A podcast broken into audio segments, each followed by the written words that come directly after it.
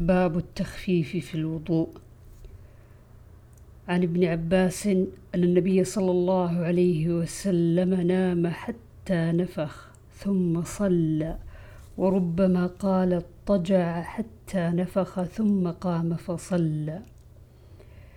وعنه قال بت عند خالتي ميمونة ليلة فقام النبي صلى الله عليه وسلم من الليل فلما كان في بعض الليل قام النبي صلى الله عليه وسلم فتوضأ من شن معلق وضوءا خفيفا يخففه عمرو ويقلله. وقام يصلي فتوضأت نحو مما توضأ ثم جئت فقمت عن يساره وربما قال سفيان عن شماله فحولني فجعلني عن يمينه. ثم صلى ما شاء الله ثم اضطجع فنام حتى نفخ ثم أتاه المنادي فآذنه بالصلاة فقام معه إلى الصلاة فصلى ولم يتوضأ.